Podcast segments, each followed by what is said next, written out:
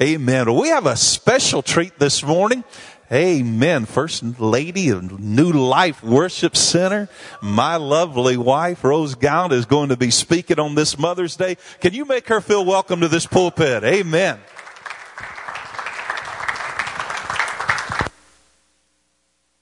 Am I on? Hear me?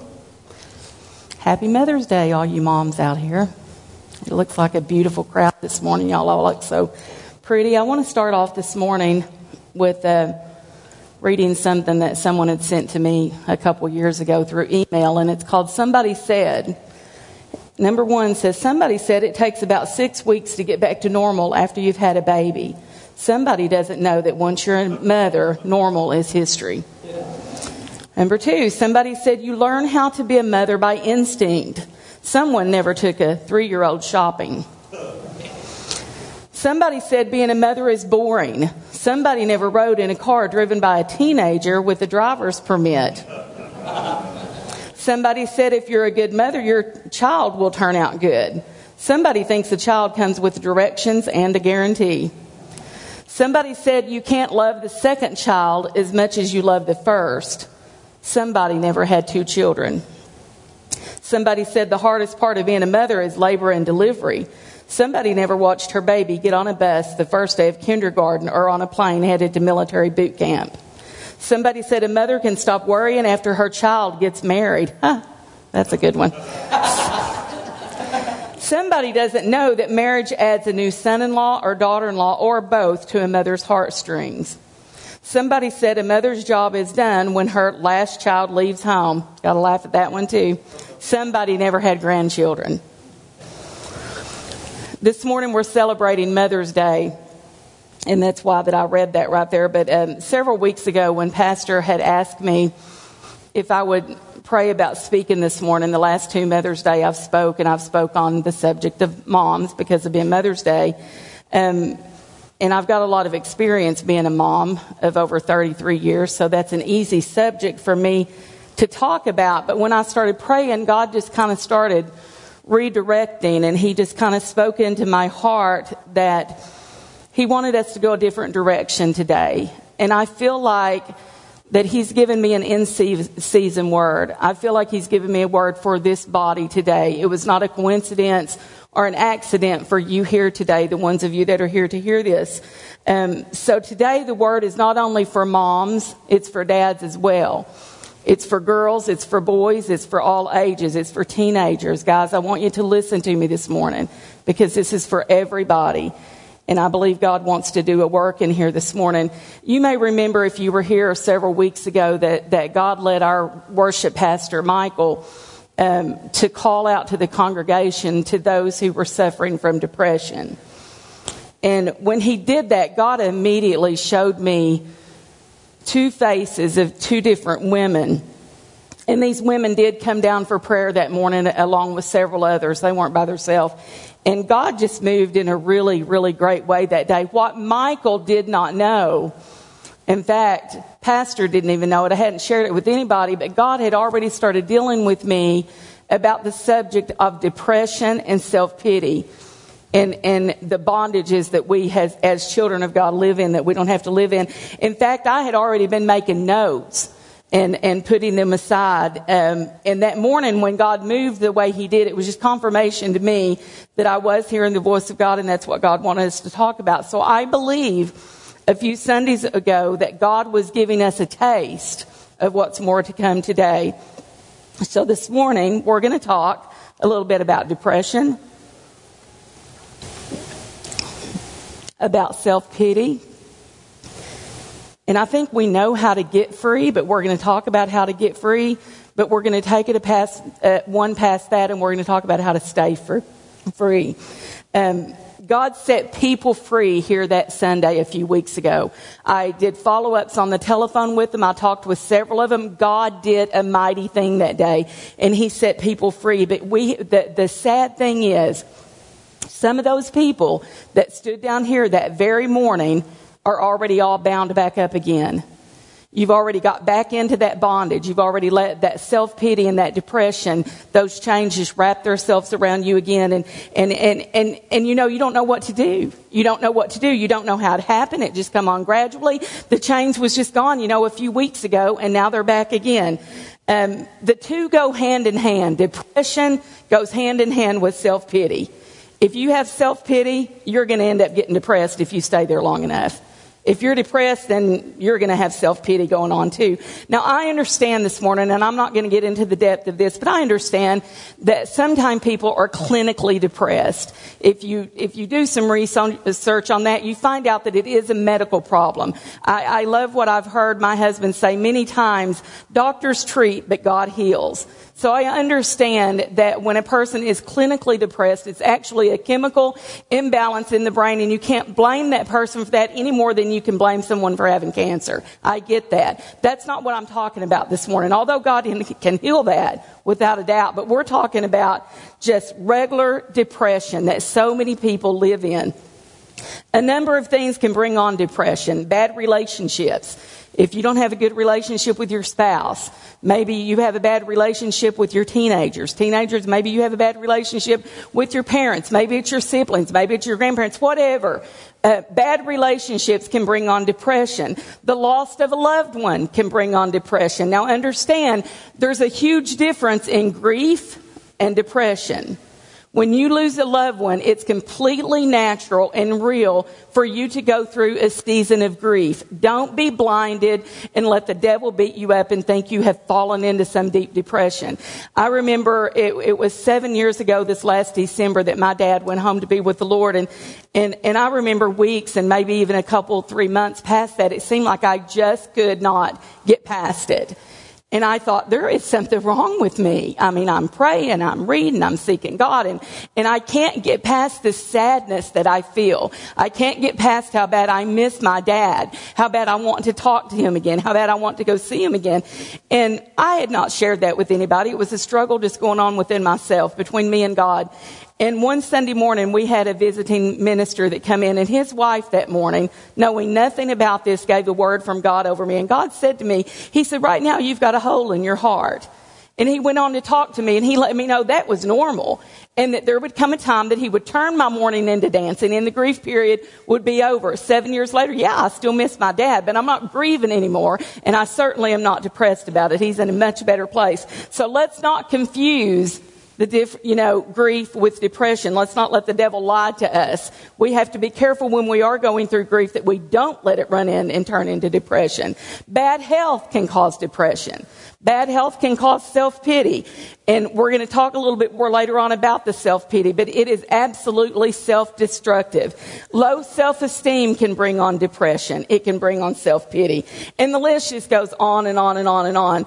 But whatever the cause may be of the depression, I want us to leave this place this morning not only free, but I want us to leave with the tools that we need. I want us to be equipped that we know how to stay free once and for all. Let's go to, Jason, can you pull up James one, verses two and four, two through four.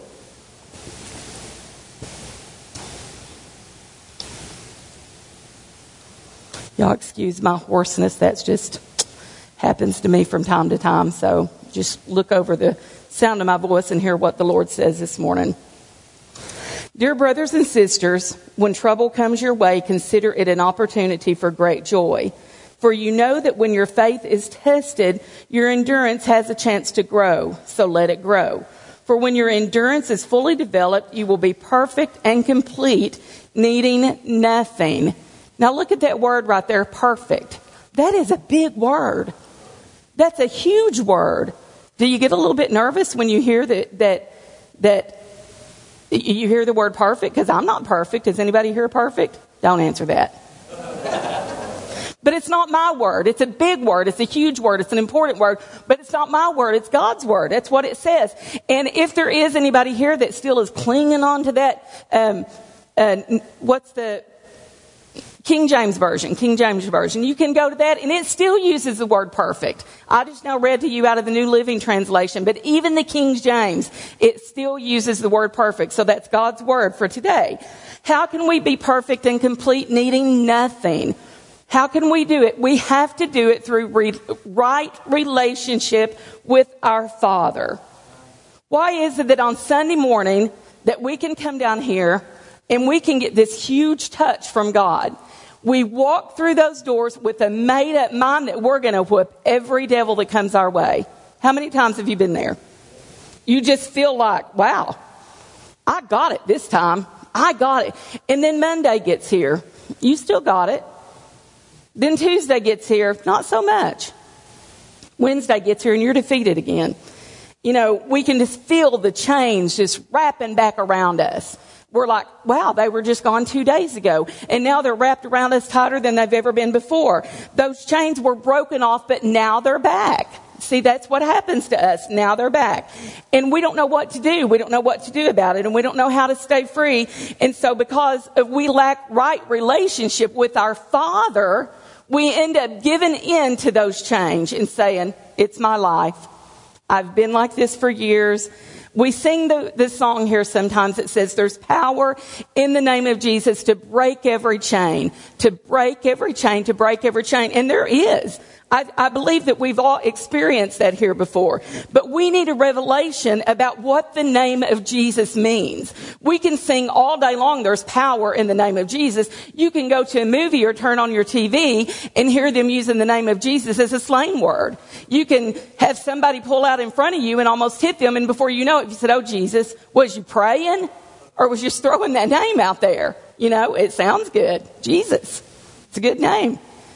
But we've got to have a revelation of what's in that name or it's useless to us. It's not going to work. We got to know the authority that's in that name when we use it. And when we get a revelation of the authority and who Jesus is, he'll do more than break our chains. He will break those chains and he will keep those chains from coming back.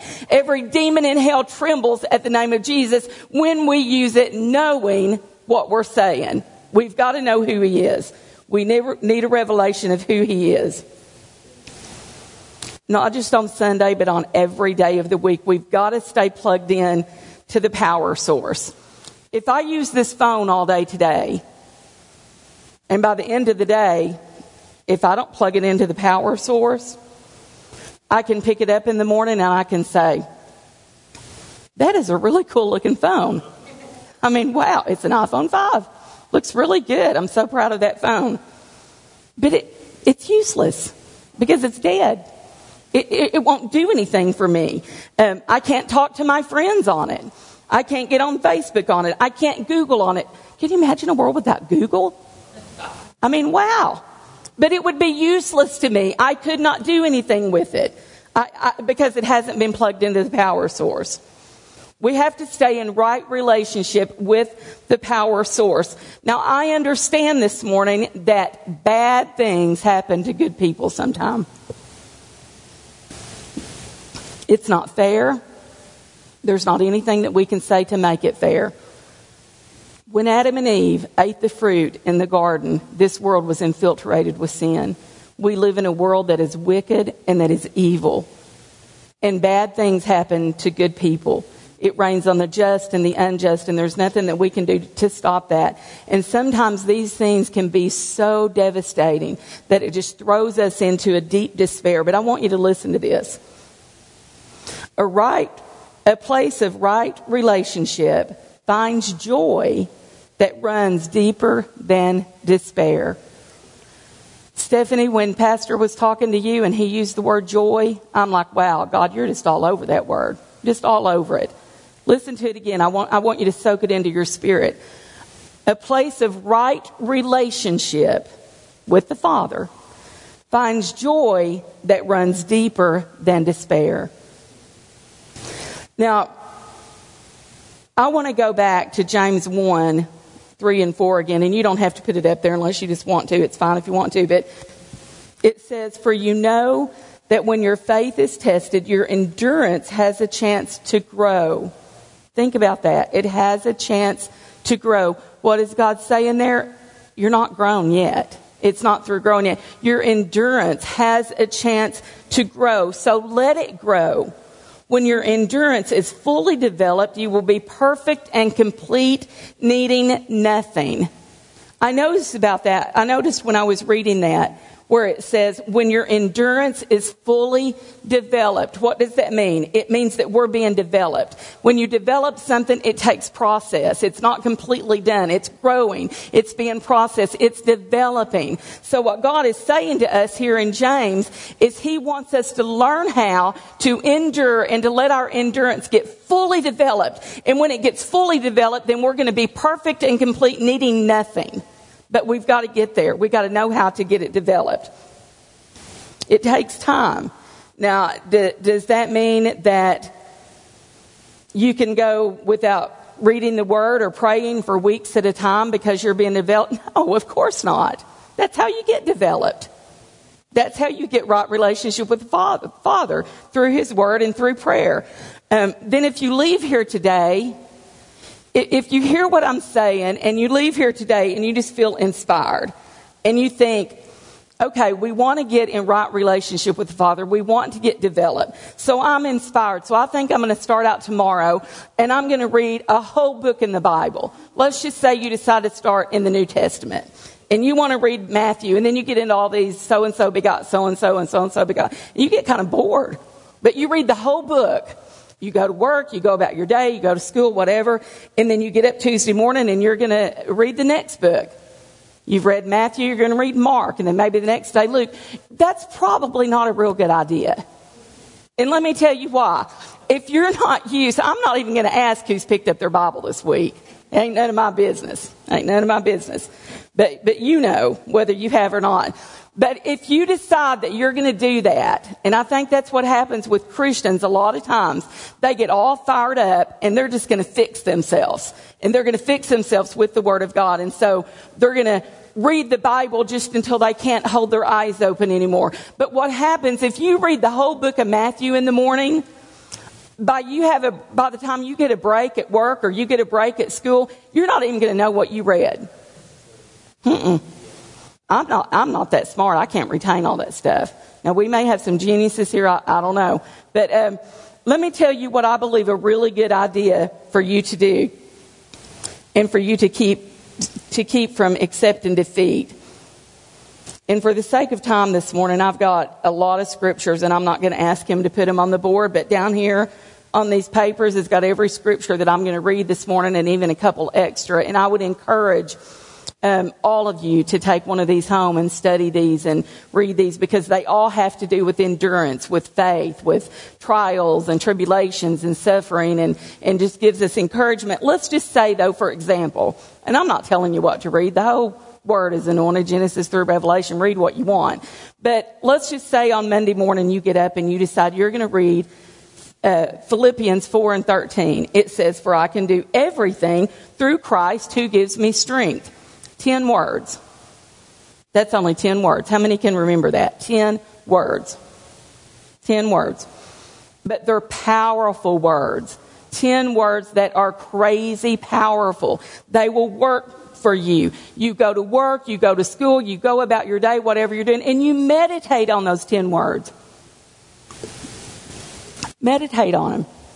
When you come home, you do whatever it is you need to do. You lay your head on your pillow that night to go to bed. Still meditate on these ten words. Let them get deep within your spirit. Hide them in your heart so that they can't be stolen away from Satan. And then maybe you wake up on Tuesday and you might read something like Psalms fifty-one and twelve, where it says, "Restore to me the joy of your salvation and make me willing to obey you." Wow. There's joy in the salvation of Jesus. Restore to me the joy. Only time something needs restored is if it's gone.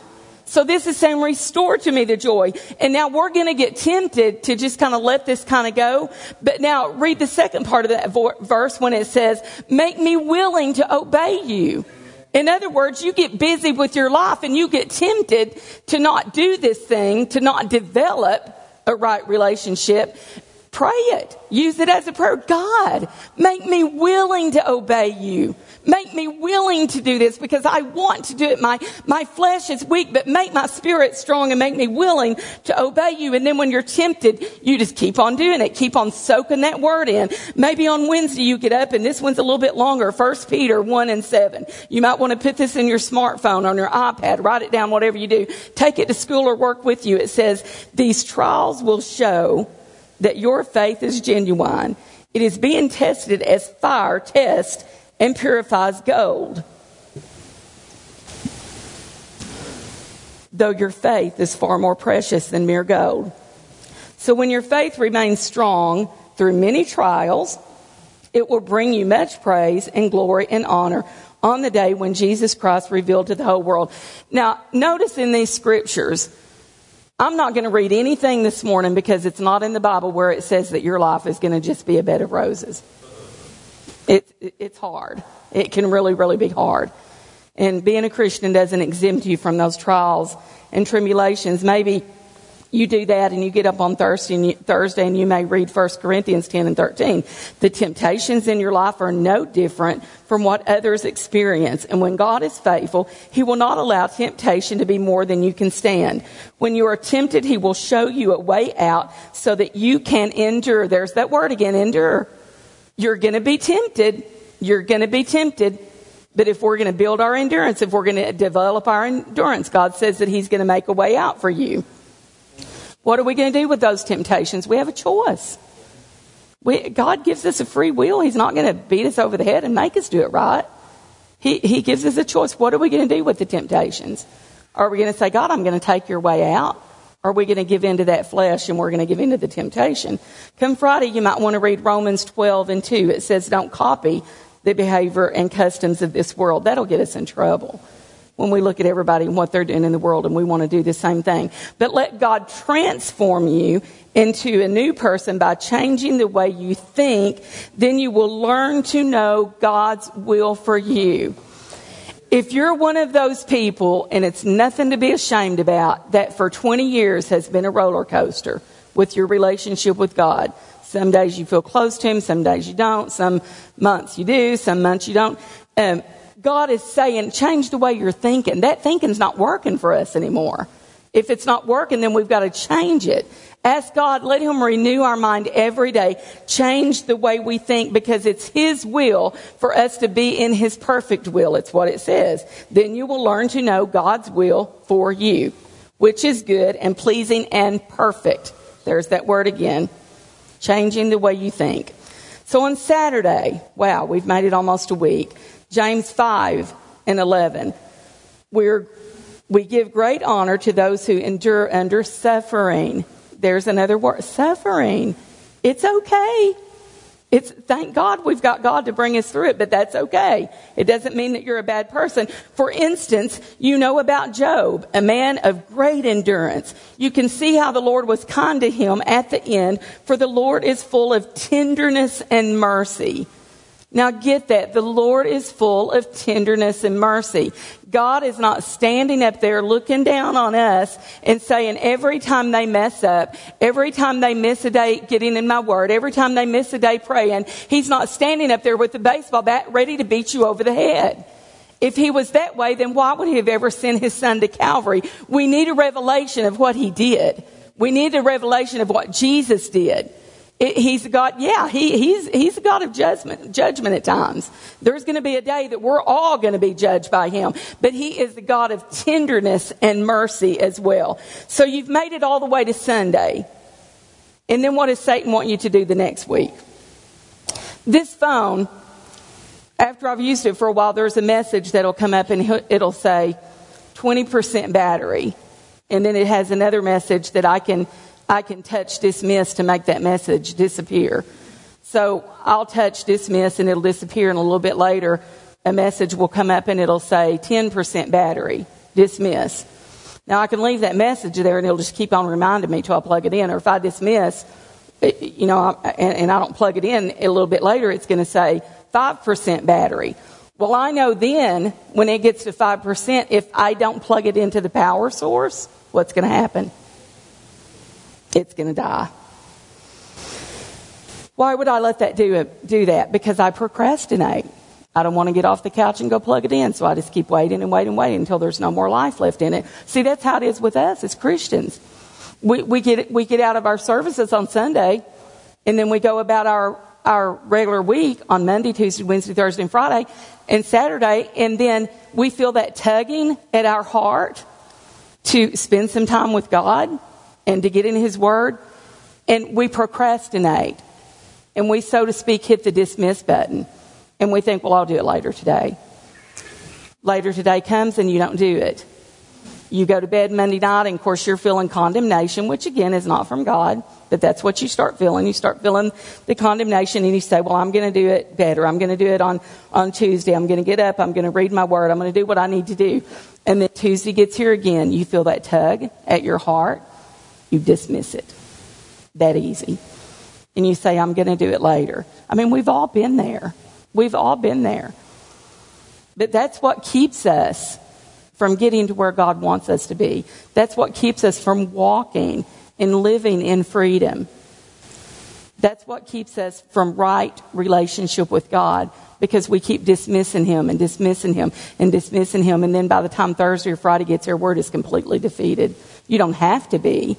You don't have to be. It would be great that if we could ever get to the place that even if we mess up a day or two, that we just get up and start going again. But most of the time we don't. That's just how our human nature is. We accept defeat. Obviously, we add prayer along with the word. And, it, and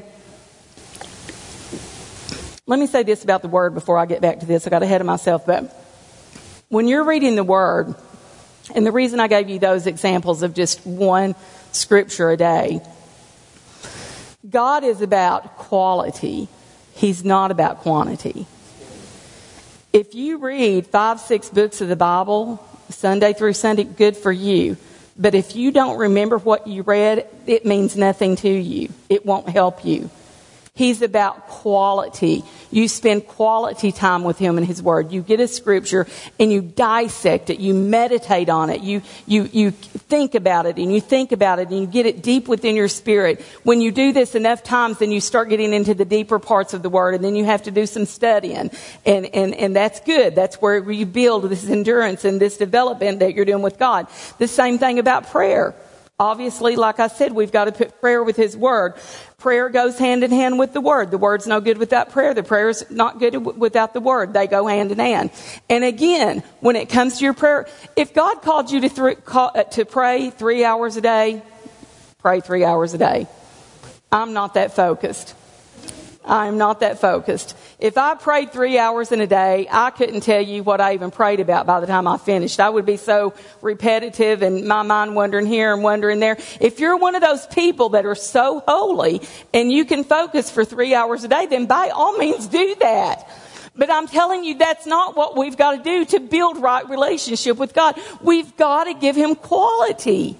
We've got to give Him quality, whether it be thirty minutes a day, an hour a day. The Word does talk about praying without ceasing. Well, obviously, that doesn't mean that when you're um, at, at your job. Can you see Scott and Brandy out there training them people at the gym? And, and hold on a minute, bud, I'm talking to the Lord. No, I'm not talking to you. Well, why are you talking to me? Oh, I'm talking to the Lord. No, it, stay in an attitude of prayer. Keep Him in your heart all day long. Keep Him in your mind all day long. How can you do that? Get in His Word first thing in the morning. Spend some time with Him. Give Him the best part of you. Give Him the best part of your day. And then as the day goes on, you can pray without ceasing. You understand what I'm saying? That's how we build right relationship with God. It's quality, not quantity. Now, the longer we do this, the more in depth that we're going to get. But don't start out with something. I've heard pastors say before, if you've never fasted for one day, don't try to fast for forty days, because you're setting yourself up for failure. You're not going to make it. You know, let's do what we know that we're able to do. I got so far ahead of myself, I have no idea where I am. When your endurance is fully developed, you will be perfect and complete, needing nothing. God is looking for a humble and an honest heart. He's not looking for eloquent words that's going to sound good to everybody else. He's looking for our heart. He's looking for us to just tell him, God, this is what I want. I want to walk in your freedom. I want to walk in the Spirit. I don't want to let my flesh keep me bound anymore. Um, let me tell you something. This word, the, this word, the word of God, and what we're talking about today, it covers so much more than depre- depression or self-pity. It goes way beyond that. If you're bound with pornography, if you're bound with alcohol, if you're bound with drugs, it doesn't matter. God's word will set you free. And then you've got to stay in his word to stay free. You've got to stay in his word to stay free. It's why there's so many Christians walking around living below the level of what God wants us to live. It covers every kind of bondage that you can imagine, that you can imagine. And God wants his children free. Now, I want to talk a couple minutes about self-pity. Have you ever stopped to think about what self-pity does to a person? How many's been at a pity party before? You got some honest people in here. Nobody ever comes. Have you noticed that? You're always there by yourself, and that's just makes it more pitiful. We're feeling sorry for ourselves. What is some of the outcomes? What, Scott? It always wastes our time. It's nothing productive comes from it. It's a complete waste of time. It, it's a waste of our energy. It drains us from our energy. It just sucks the life out of us. It, it makes us fatigued. It stops you from doing what you need to do. Um, have you ever noticed when you're having a pity party? Now get this. Satan has free reign of your thinking process. He does. When you're in the middle of a pity party, somebody's talking to you, and it's not God. So what you're doing is you're having a conversation, whether you realize it or not, with the enemy himself. When you're in the middle of a pity party, it, it's just self-destructive. He he he takes your imagination and he just makes you run wild with your thought process. You start thinking about how bad somebody hurt you. You start thinking about what they done to you. You start thinking about what they said to you. You think, well, I'm sick and God won't heal me like I'm asking him to. And, and I'm just going to feel sorry for myself. And, and you just start listening to all those lies. You start hearing God, you start hearing Satan say that God doesn't care about you. Have you heard the saying, you make a mountain out of a molehill? Well, that's, that's kind of what we do. We just make it a way worse than what it already is. And then we overreact. We we we say things that we don't mean. We act in ways that we really don't want to act. Relationships can be absolutely damaged when you're having a pity party because of the way we act and the things that we say. Our judgment gets clouded because we're acting from emotions that are birthed in a pity party. I'm going to say that again. Our our judgment gets clouded because we're acting from emotions that are birthed in a pity party. I don't want to give birth to nothing when I'm having a pity party because it's not pretty. It's not good. It's not productive. It, it doesn't do me any good, and it doesn't do the people around me any good. Um,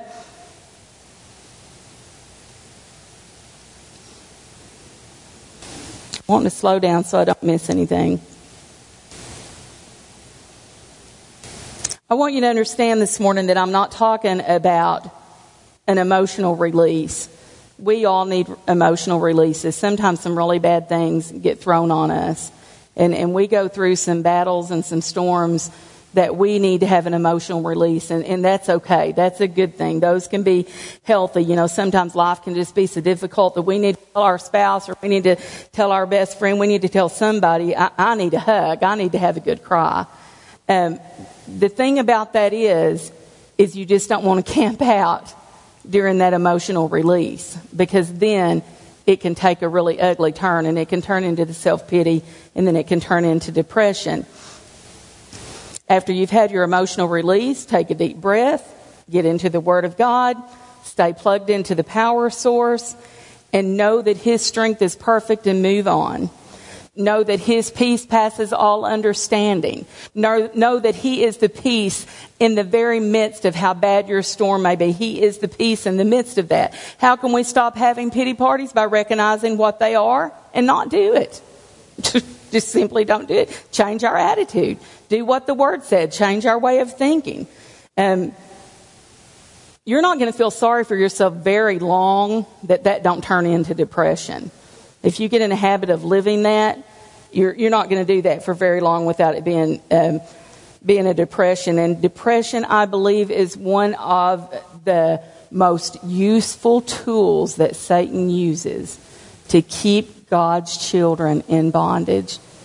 Do you really think that Jesus hung on that cross and went through all of that suffering so that we could walk around here not full of joy? Think about that. See, happiness and joy is two different things. If if if I lose a loved one, or I have a really bad thing that happens to me, I'm not going to be happy about that situation. But the joy of the Lord is my strength. See, a child of God should never, ever, ever go without joy. It, it, it's just what God gives us when we live for Him. But that's what we're doing. We're giving our joy away. We're just giving it away, and we're saying it's it's it's not worth.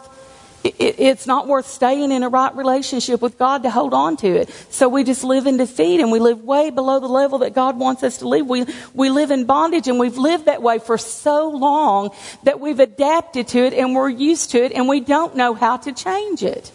Well, I'm here today. Today, God's ready to change it. He He's ready to set some people free in this place today. If you're here this morning, and, and you know, and you're saying, "I don't know how to get out of this. You know, I've been dealing with this depression off and on all of my life. I, I don't have the joy of the Lord like I know that I need to have. I, I never am happy anymore. I never have peace anymore." If that's you here today, God is saying to you, "I want to fill you full of all of that. All of that." And I really wrestled when I was making this outline about whether or not to share a personal story with you this morning. And I'm going to close with this. I, I really think that somebody here needs to hear this. And and you know me, when I get to talking, there's not very many secrets. It all just spills out. Um, secrets about myself. I keep your secrets, trust me. That could have got me in trouble just now, couldn't it? I keep your secrets. Um, but I don't keep my secrets. A few...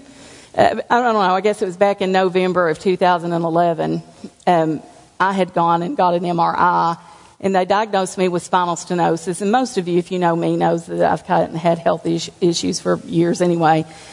And um, they had said that the spinal stenosis, that my spine was, when I would walk or stand too long, that the spine would press up against my spinal cord, and it cuts off all the blood flow to my legs and makes them go numb and just excruciating pain in my lower back. I'm okay right now, okay? There's the presence of God up here. I think somebody crippled could probably speak in this atmosphere, so don't worry about me hurting. I'm good. Um, worry about me once I get back off this platform. I'm, I'm kidding. God is good. I'm kidding. Um, but anyway, that was just a really hard thing for me to accept, that this was a, a non-curable disease. And I went for, I guess it was over a year, and would have bad spells that would last a week or two, and then I'd get better, and maybe a few months later have another bad spell, lay down a couple days, be fine.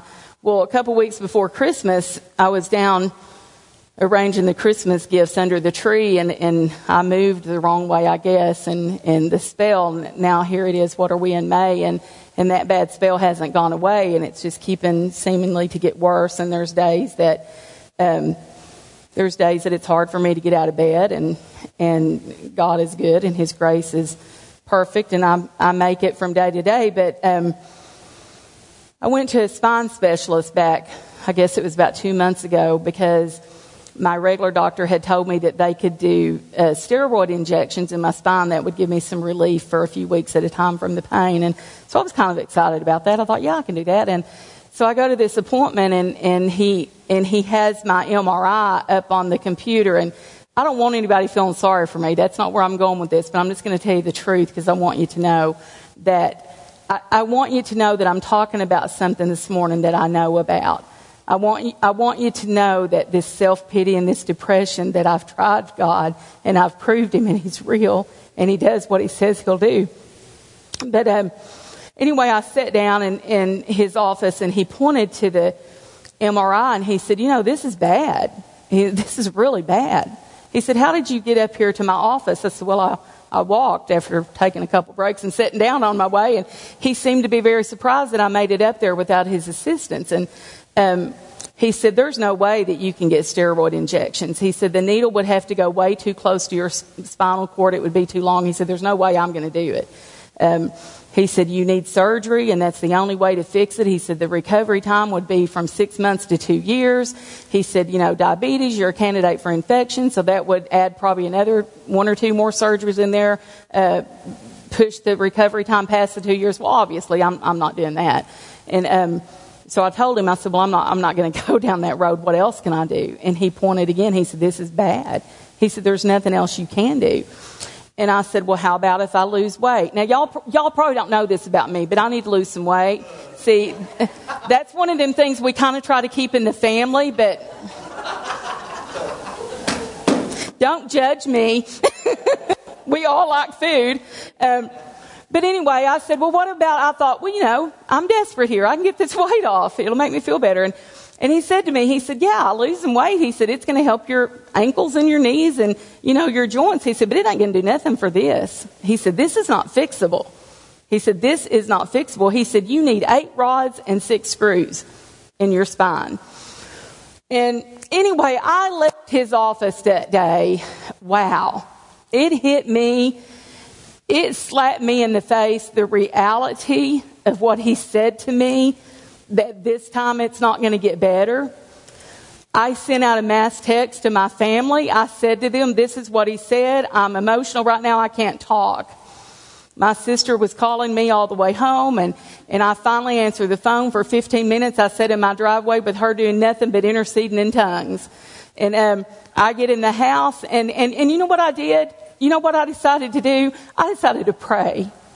I decided to get in the Word of God because that was my only option. That's my only choice. And what happened, by the end of that day, my whole attitude had changed.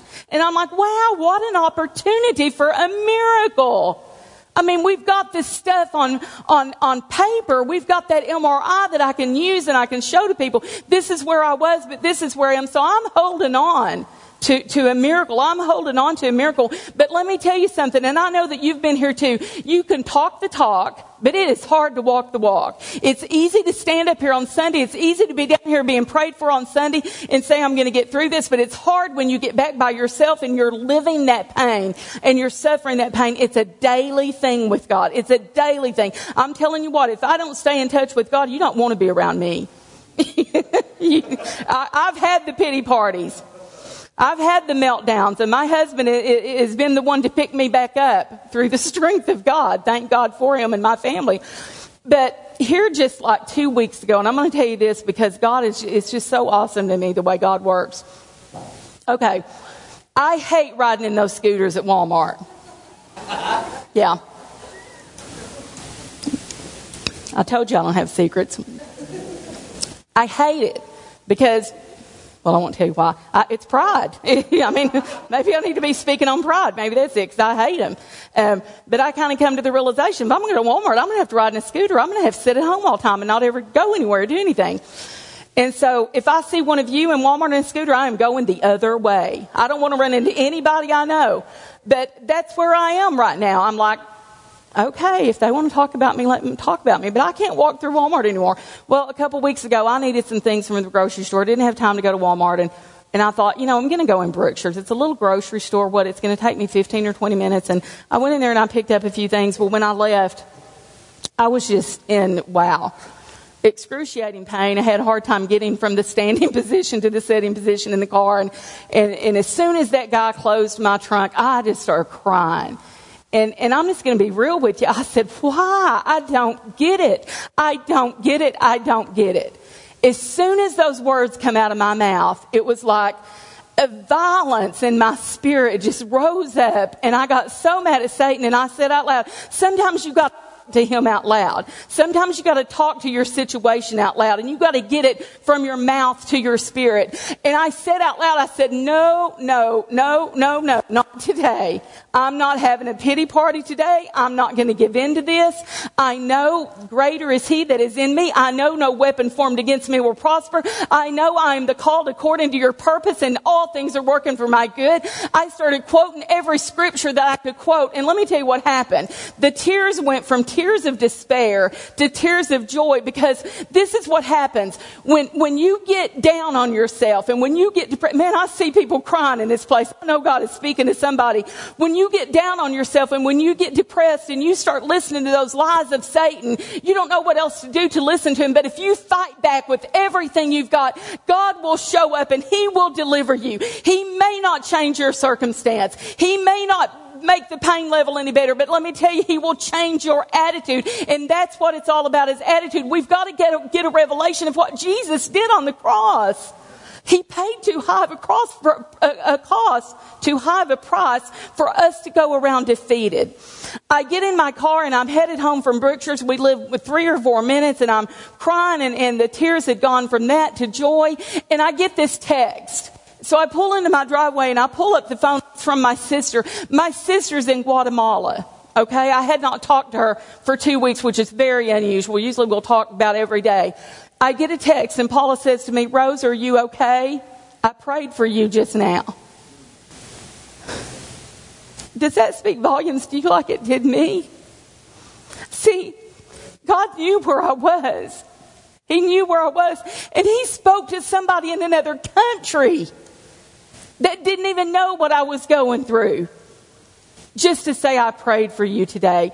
And I've said this before, and it's several years ago from this pulpit. Some of you may have heard it, but I'm going to say it again, and, and then I'm going to shut up. But when, when you get to a place to where you feel like there's no looking up, and you feel like that there's no hope, and you feel like you've exhausted everything that you can do, I'll tell you how to get out of the place. Start focusing on the good things.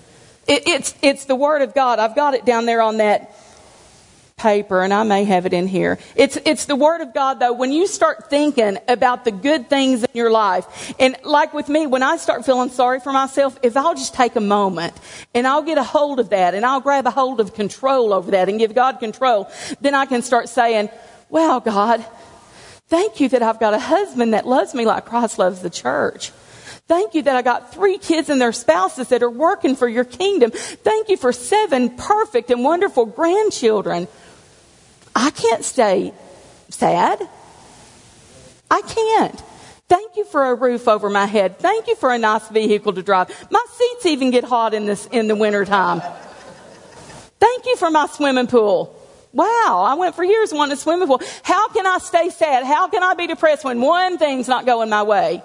When I start thinking of the good things." And I cannot find, there it is right there. No, it's not. Baby, will you hand me one of these papers?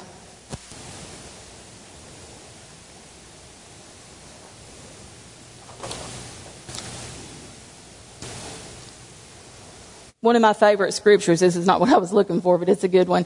"Trust in the Lord with all your heart. Do not depend on your own understanding." Some things that happen we can't understand. I don't know what I'm doing wrong that healing hasn't manifested. The Word of God's not broke. It's not his fault. You know, whether it's my fault or just purpose is being fulfilled, whichever, I've got to accept that and I've got to rely on him. Here it is, Philippians four and eight.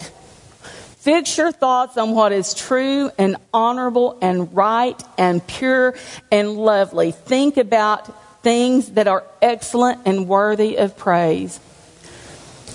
Everybody has problems. I mean, I'm standing up here talking about my diagnosis when we got a man back here that's in so much pain he can't even stay through the service because of cancer. Everybody's got problems. Look past your problems. Try to help somebody else. Try to do something for somebody else. And see, it, see, a person that has a lot of self-pity is a selfish person. It, it, because you're focusing on yourself. Take your focus off of yourself and onto somebody else. See, we ha- I- I've heard my boys say it so many times in the last few weeks that we have identity crisis. a couple weeks ago or, or a few weeks ago, Zoe, our our our newest grandbaby, and she's three and a half months old now. I think then she was probably two months old, and she's just suffered a lot with colic and and trouble with her tummy and, and crying and just being in a lot of pain. And and one day I was there at the house by myself with her, and she just, her little body was just stiffened up, and her eyes were open real wide and screaming so hard. There was nothing I could do to to to make her feel better. I'd already prayed for her. I'd given her, you know, gas drops, did what I knew to do, and it just wasn't working. And I looked at her, and the way she looked back at me and crying, and, you know, I felt I felt that violence in my spirit. Do you ever just get violent in your spirit uh, against the enemy? And that's kind of what I felt. And I, and, and I looked at her, and I said, you lying devil, not talking to her. I said, I said, you lying devil, I rebuke you in the name of Jesus. And you got to leave this baby alone, because I know who I am. I'm a daughter of the Most High God. We're sons and daughters. And you know what? When I got that serious, that baby stopped crying, and she took a good nap, and she didn't have colic the rest of that day. Why? Because I took authority. I took authority. How many times do we pray little prayers in the name of Jesus? It's got to be done. I rebuke that sickness. It's got to be done. We can rebuke it all day long, but if we don't know who we are, he ain't going to do nothing. The devil don't care for us rebuking him. If we don't know who we are, we can rebuke him all day long, and he'll laugh at us. But when we know who we are,